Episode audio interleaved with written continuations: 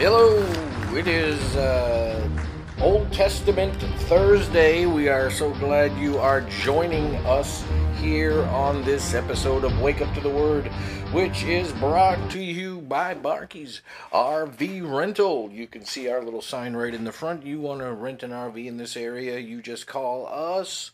Let us know where you're going to be camping, and we will deliver it, set it up, show you how to use it, let you do your camping vacation, and we'll come, pack it all up, and take it away. Uh, we love to help people have a great, relaxing camping vacation without any hassles. Give us a call. Barkey's RV.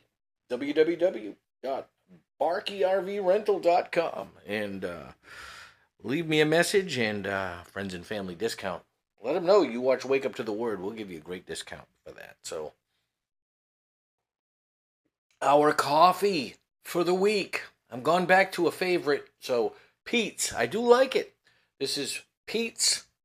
Um, uh, I forget the t- I forget which which one, but it's a uh, uh, I think it's bold, but it's uh, it's really good. It's a medium roast, uh, medium uh, uh, roast coffee, and it's uh, it, it's it's you feel the flavor, but it's not overwhelming. It's not bitter. I really like it, and that's Pete's coffee. So uh, give that a try. Um, we got our Bible reading for today, and um, we got uh, uh, you get some real some dancing around here in the Old Testament because uh, because of the overlapping stories, and if you recall, we are a chronological Bible reading plan. So this is the kind of thing you're going to get, especially as we go through First and Second Samuel, First and Second Kings, First and Second Chronicles.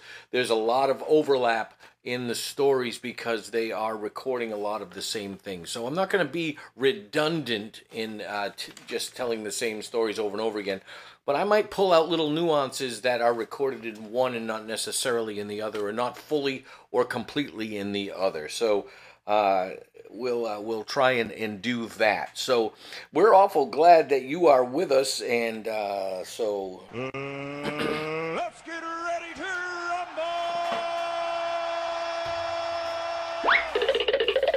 All right, let's get right into this. We're still being heard in seven nations, seven countries, and uh, well, thanks to you. Let me tell you, uh, I shared this with a friend recently, and I may have shared it with you guys, but I don't know that I had the numbers right. We're coming up on our 2,000th full view. People who watch episodes fully, completely, or or just about fully and completely, about 2,000 views, uh, but we average over 5,000 hits a month. So uh, that's up. That's uh, that's you guys sharing and people checking it out. And they may not watch it long, but uh, in seven countries, uh, people are dialing in, and so over five thousand a month. I am blown away. And if you're watching, if you're coming on, and you're just hearing this, stick with us. Uh, keep watching. Uh, follow us. We are on Spotify and on Apple Podcast. You can uh, Spotify. You can watch me. Sorry about that. And uh, on Apple Podcast, you uh, get to listen. So you can put that on in your car and uh, listen to the, the silly sound effects that we have every once in a while. We throw them in there, try to keep you keep you awake. Um, you know, we're not trying to make a boatload of money. We're, I'm really rich. Yeah, I'm not. But uh, I, I want to share the Word of God. I want you to have a tool to share the Word of God with. So uh, share it with a friend. Let them know that you're listening, and uh, we would lo- appreciate that so much. Uh, send the link, email it to them, share it on. Uh, on uh, social media, and we would so appreciate that as we try to be on mission here and get the word of God out. So, chapter five of First, Second Samuel, five through 8 and then first chronicles 11 through 15 so i'm just going to kind of do the samuel thing. I'm not going to jump back and forth but i'll point out you know some of the things that we've already done. So um uh it talks right away in, in five david's anointed king and he reigns in hebron for seven years and then um seven seven and a half years, and then he reigns over all of Israel for thirty three years. So David was a king there over all of Israel. Excuse me, a united Israel, and for thirty three years.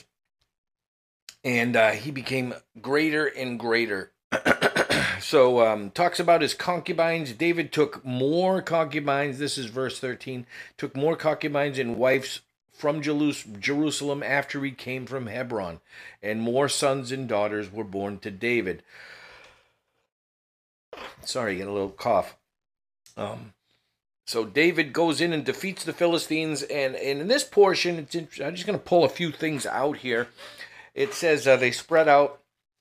Now the Philistines had come and spread out in the valley of Rephaim, and so it's interesting. The Rephaim is one of those terms that we've talked about before, and it is one of those terms that alludes to being giants and so they've even named a valley, the Valley of Rephaim. So, so that's where the, the large people, the giants, that's where they lived, and um, that's where they were. So, thank you, Chewy, and um, and so uh, they defeated them there. The Philistines uh, left their idols there, and David and his men carried them away.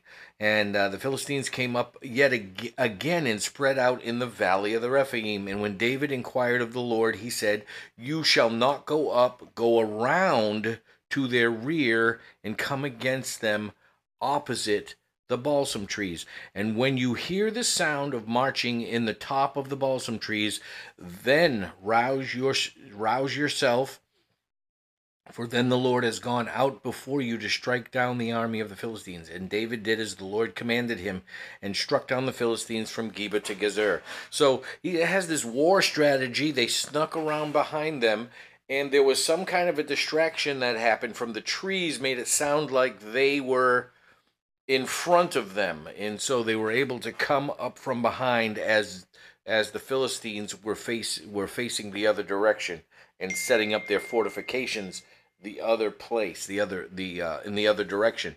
Um, so they bring the Ark of the Covenant um, to Jerusalem, and this is that story of Uzzah, who uh, you know uh, the, the uh,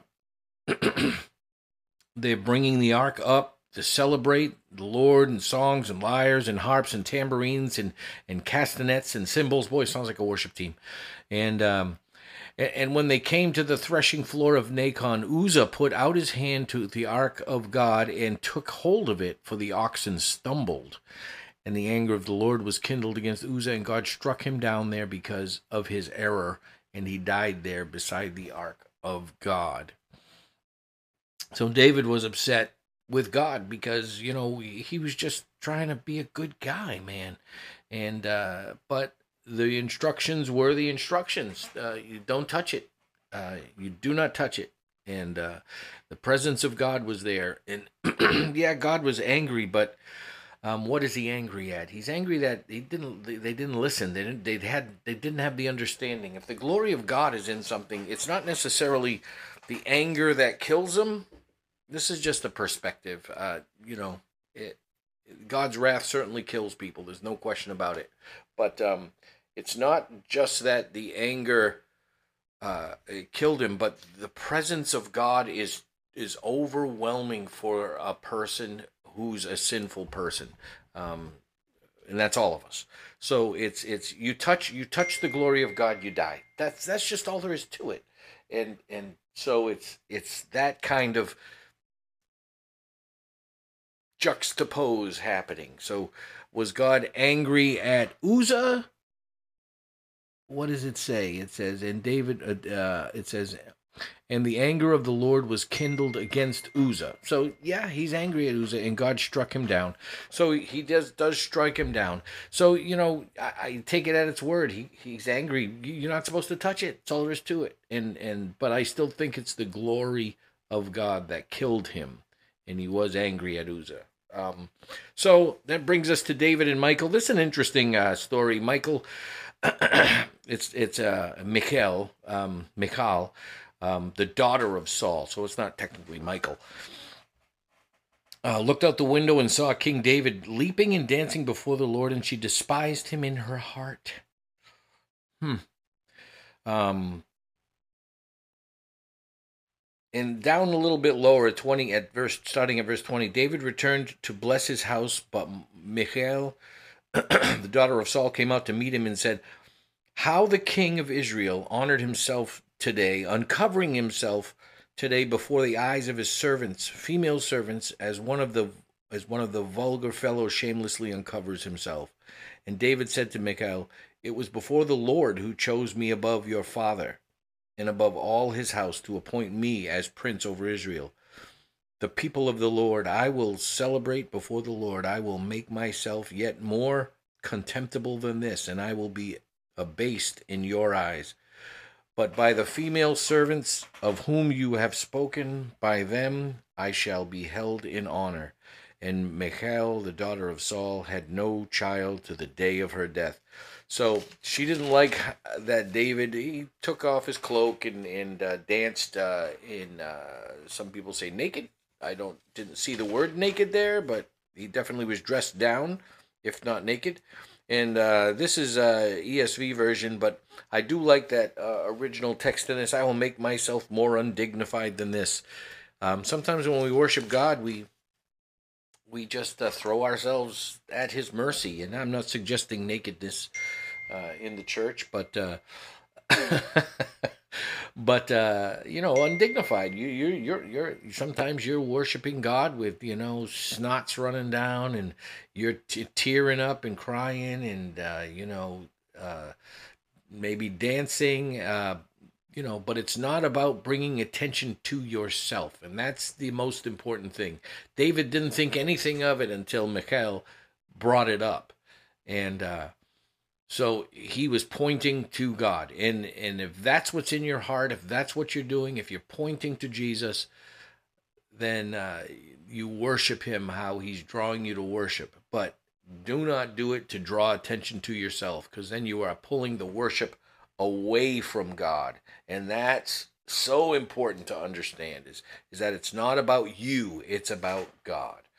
And then as we come to seven, the Lord's covenant with David. And in the same night, this is verse 4 of chapter 7, but in the same night, the word of the Lord came to Nathan Go and tell my servant David, Thus says the Lord, Would you build me a house to dwell in? I have not lived in a house since the day I brought up the people of Israel from Egypt to this day, but I have been moving about in a tent for my dwelling. So, but I've I've uh, put parenthesis around the word of the Lord, and this is a reference right back to what we've always talked about that key of unlocking um, Jesus' presence throughout the Old Testament. And uh, John one one and two is uh, in the uh, in the beginning was the Word, and the Word was with God, and the Word was God. He was with God in the beginning. So, uh, and when the word of the Lord came to Nathan, it's not that he got a message, and that's possible that he did, and he did get a message, but I believe that the pre-incarnate Christ appeared to Nathan, came to Nathan, and spoke with him. so it's these kinds of things that show Jesus throughout the whole entire Old Testament. Now, I always caveat this by saying that not every time it says this, it's an appearance. So you have to look at the context of it. And so there's lots of things within this entirety that that point that out. Um, so um, as we come down, uh, they're talking about building the house. They're talking about uh, appointing judges. Talking about lots of different things. The message that Nathan is supposed to give to David, and then in verse fourteen we have a very uh, important uh, um, verse here. I will be to him. Uh, he's talking about David, uh, David's sons. Uh, when your days are fulfilled, I'm going to go back to 12. When your days are fulfilled and you and you lie down with your fathers and you die, uh, I will raise up your offspring after you, who shall come from your body, and I will establish his kingdom. He shall build a house for my name, and I will establish the throne of his kingdom forever. I will be to him a father, and he shall be to me a son. When he commits iniquity, I will discipline him with the rod of men, with the stripes of the sons of men. So there is a great uh, quote there I will be to him a father, and he shall be to me a son. So you may have heard that recently if you go to Life Coach Church, because it is quoted from Hebrews uh, chapter 1, verse 5.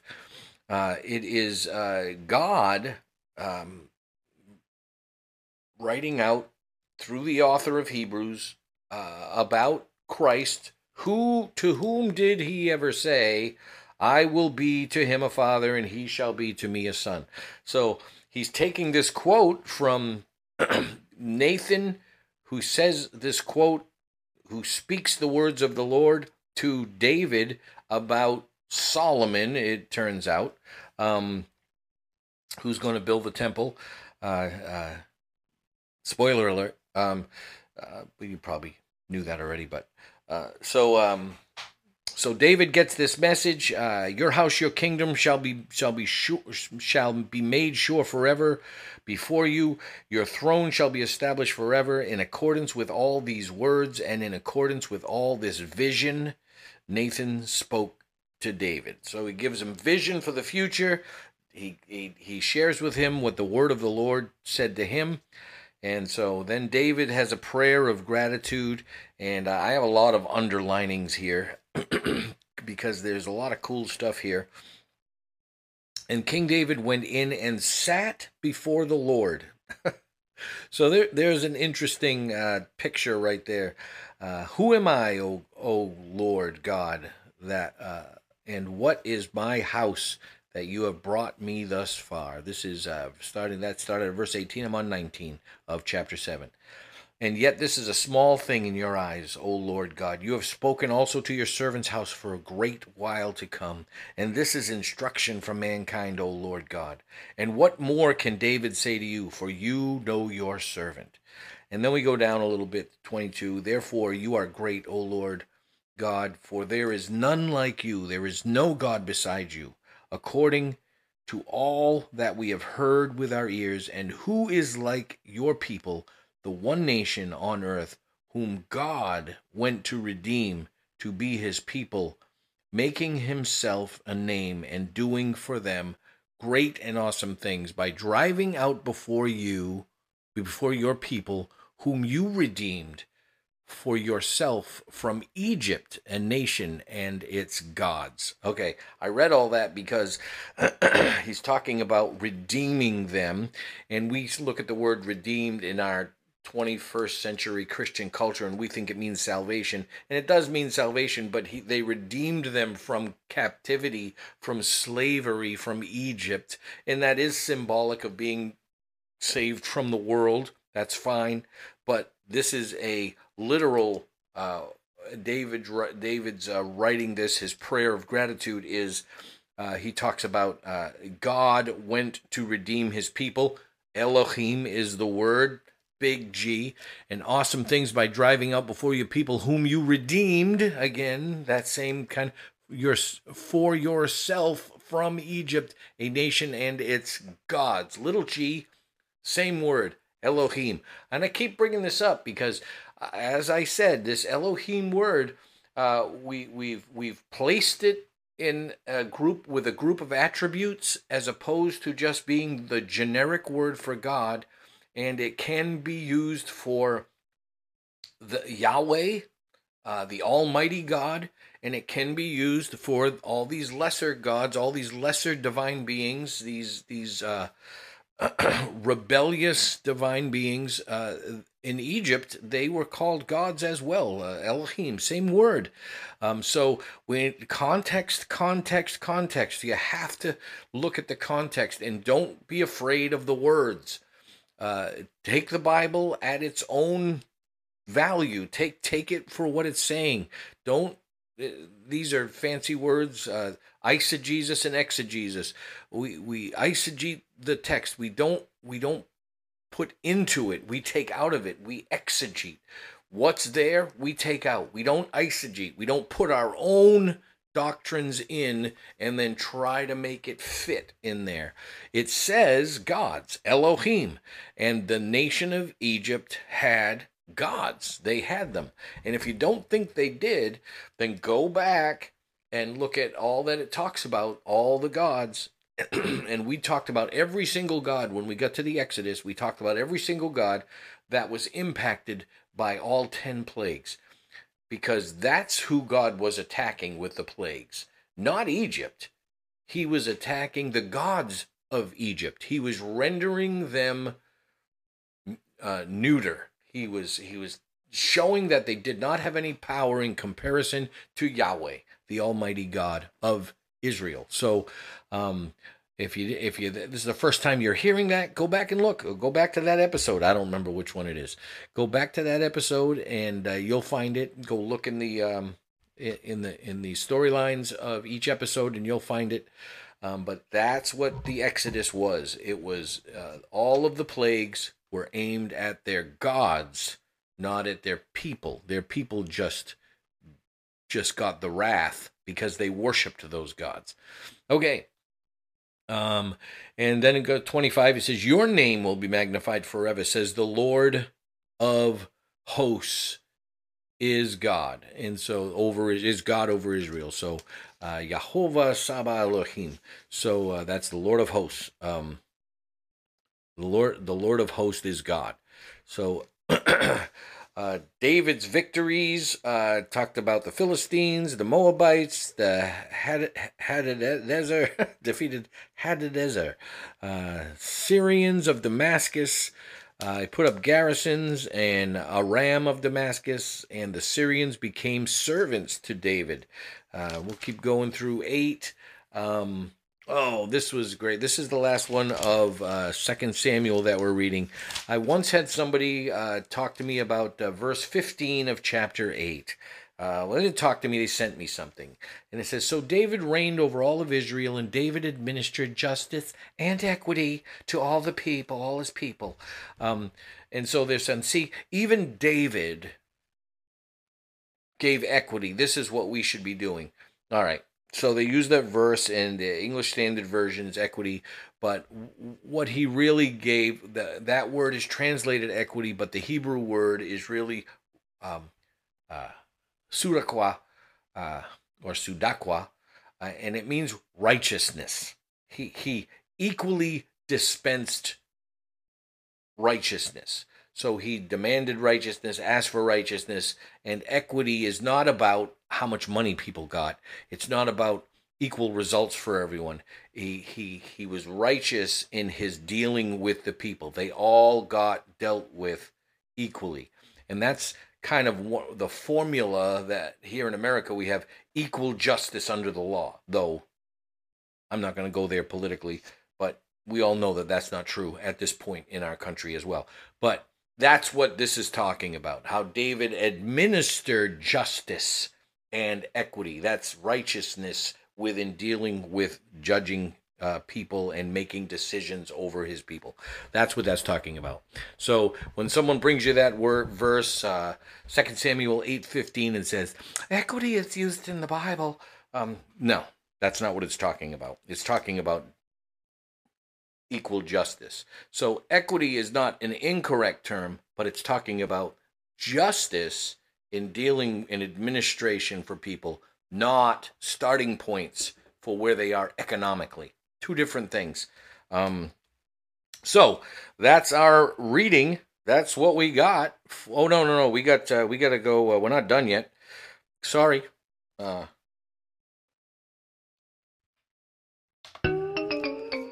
we have to move over to we're still we're still going through so we have some uh, repeat of things. So the sec, first chronicles uh, 11 through 15 so we have some things that happened again uh, again repeating. So um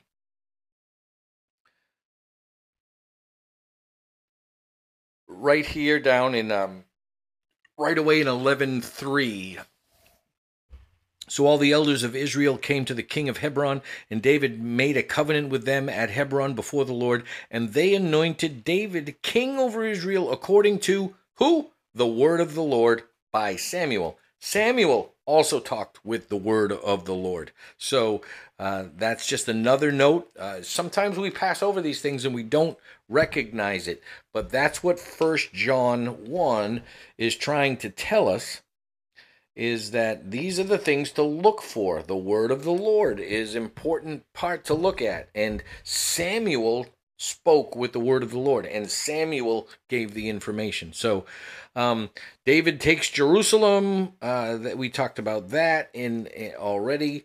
And uh, let's keep going here. Oh, we have the, the three city chiefs, and the Philistines were encamped in the valley of the Rephaim. We already talked about that. Um, and then we talk about Benaiah. Cool guy. Let me get a sip here.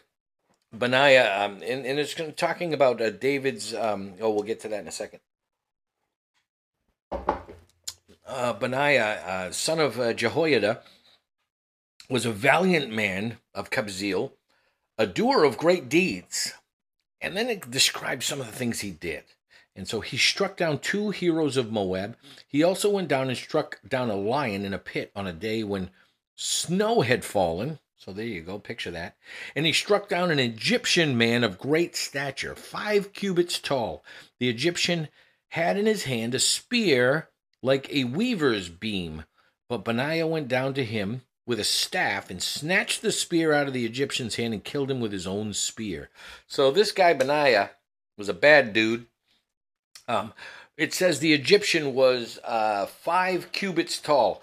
Now, a cubit is, is the span between your fingertip and your elbow, and my cubit is, would have made him just me, and I'm I'm an average height guy with average arms, um, and uh, my cubit's 18 inches, and that's gen- the general rule of a cubit. Um, but if you're taller, then your cubit is bigger, okay? But even by my cubit, uh, this guy was seven feet six inches tall. But there's so seven and a half feet tall. Um, if you ever ever known any seven footers, they're pretty pretty tall guys. Um, so you you uh, have these guys. Uh, this guy is that at least that tall, uh, because if his if the cubit is 19 or 20 inches, now you're putting him up over eight feet tall. So this is a big dude. And the spear of a weaver's beam, that's a big piece of wood. So that's um, I, I didn't look that up, but I, I, may just look at if there's an actual um, it's like a weaver's beam, so it may be uh, hyperbole, but it, I, am thinking it's not. A weaver's beam must be pretty big. I, I, don't know what it is. I never looked it up, but maybe I'll look that up for you before New Testament Friday. So, um, alrighty. So, um, then it talks about David's mighty men and lists all these guys. These guys were unbelievable. Oh, that's uh no, I'm still going right. I uh 12, 11 through 15. Yeah. So the mighty men joined David. Uh, and here's some of the description. I love these descriptions. So, uh, ver- chapter 12, verse 2 they were bowmen and could shoot arrows and sling stones with either right or left hand. Uh, they were Benjamites. And that's important because they were all uh, of Saul's, uh, the tribe that Saul came from. Saul was a, King Saul was a Benjamite. So uh, they lists all these names, and um, they they were with David in the wilderness. Uh, they were mighty and experienced water, warriors. I'm already all the way down to verse eight. Warriors, experts with shield and spear, and um, it says they could run like gazelles up mountains. So, so these guys were uh, incredibly athletic and adept and skilled at war. And uh, this is the description. These Gadites were officers of the army. The least was a match for a hundred men, and the greatest for a thousand. Uh, these are the men who crossed the Jordan in the first month when it was overflowing all its banks and put to flight all those in the valley to the east and to the west. And some of the men of Benjamin and Judah came to the stronghold to David, and David went out to meet them and said to them, If you have come to me in friendship to help me, my heart will be joined to you. But if you betray me to my adversaries, although there is no wrong in my hand, in my hands, then may the God of our fathers see and rebuke you. So they pledged an oath, We are yours, O David. And with you, O son of Jesse, peace, peace to you, and peace to your helpers, for your God helps you.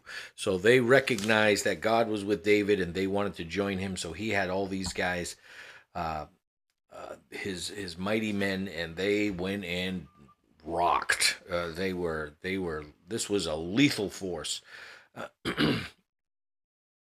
Uh, so uh, David consulted with the commanders of thousands, of hundreds, with every leader. So, and then again, it's the retelling of the story of Uzzah and the ark. Um, David's wives and children. We talk see about his his. He took more wives in Jerusalem, and if you don't know what the final number is, he had uh, three hundred wives and seven hundred concubine. So uh, uh, his harem, in other words. Uh, so a lot of people ask that question. We've answered this one before, so I'm not gonna put it up. Why why are they allowed to have uh, so many wives? So I, I put that I had that out there before and and and spoke about that in the past. So uh, we come up to the Philistines being defeated uh, in the valley of the Rephaim again. David inquires of the Lord, um, and uh, he left their gods there, and so he doesn't he doesn't he burned them, and so because they are representative uh, the idols are representations of the gods, the false gods, the rebelling uh, gods that were with uh, Egypt, and then into the, those who are in the promised land. Um, the giants, remember, these were giants, men of renown. They they were offspring of the Nephilim, excuse me, offspring of the uh, sons of God that rebelled with the daughters of men and produced the Nephilim. So they were Nephilim, they were Rephaim, they were they were um, they were rebellious uh, genetic rebellions. So these gods represented those rebelling spirits. So they burned them, and this is why this false worship is is is so frowned upon by God because these are not just things you worship or honor, they directly rebelled against God. And when you take these things and you and you worship them or put them in your homes, you are setting up a worship of another God. So this is why we we don't do that. Um, so uh, David was clothed with a robe, uh, Israel. Uh, so then the final verse of 15 And the ark of the covenant of the Lord came to the city of David. Michal, the daughter of Saul, took looked out the window and saw King David dancing and celebrating, and she despised him in her heart. So that's the short version of the same story that we already did. So uh, let me just um, uh, let me just uh, quantify this. Uh, um, I'm not trying to say, uh, you know, some people think that uh, some of the celebrations we do uh, or uh, holidays that we do here in America are offshoots of uh, old uh, old idol worship, and um, I don't believe that it is. But we could go into all of that as seasons come up. We'll talk about that. Um, but what I'm saying is, if you take God's idols into your home and worship the idol, then you are by default worshiping uh, other gods. So uh, if if you're worshiping something other than God, then that's what you're worshiping. So and, and God will will will make himself known. He, he, he does not bless those who worship other gods. So that's where I am for today. We're glad you joined us. This has been Old Testament Thursday. We're glad you're with us. This is uh, October 19th, and this is episode 83. We're glad you're here. Stay tuned. Tomorrow it's New Testament.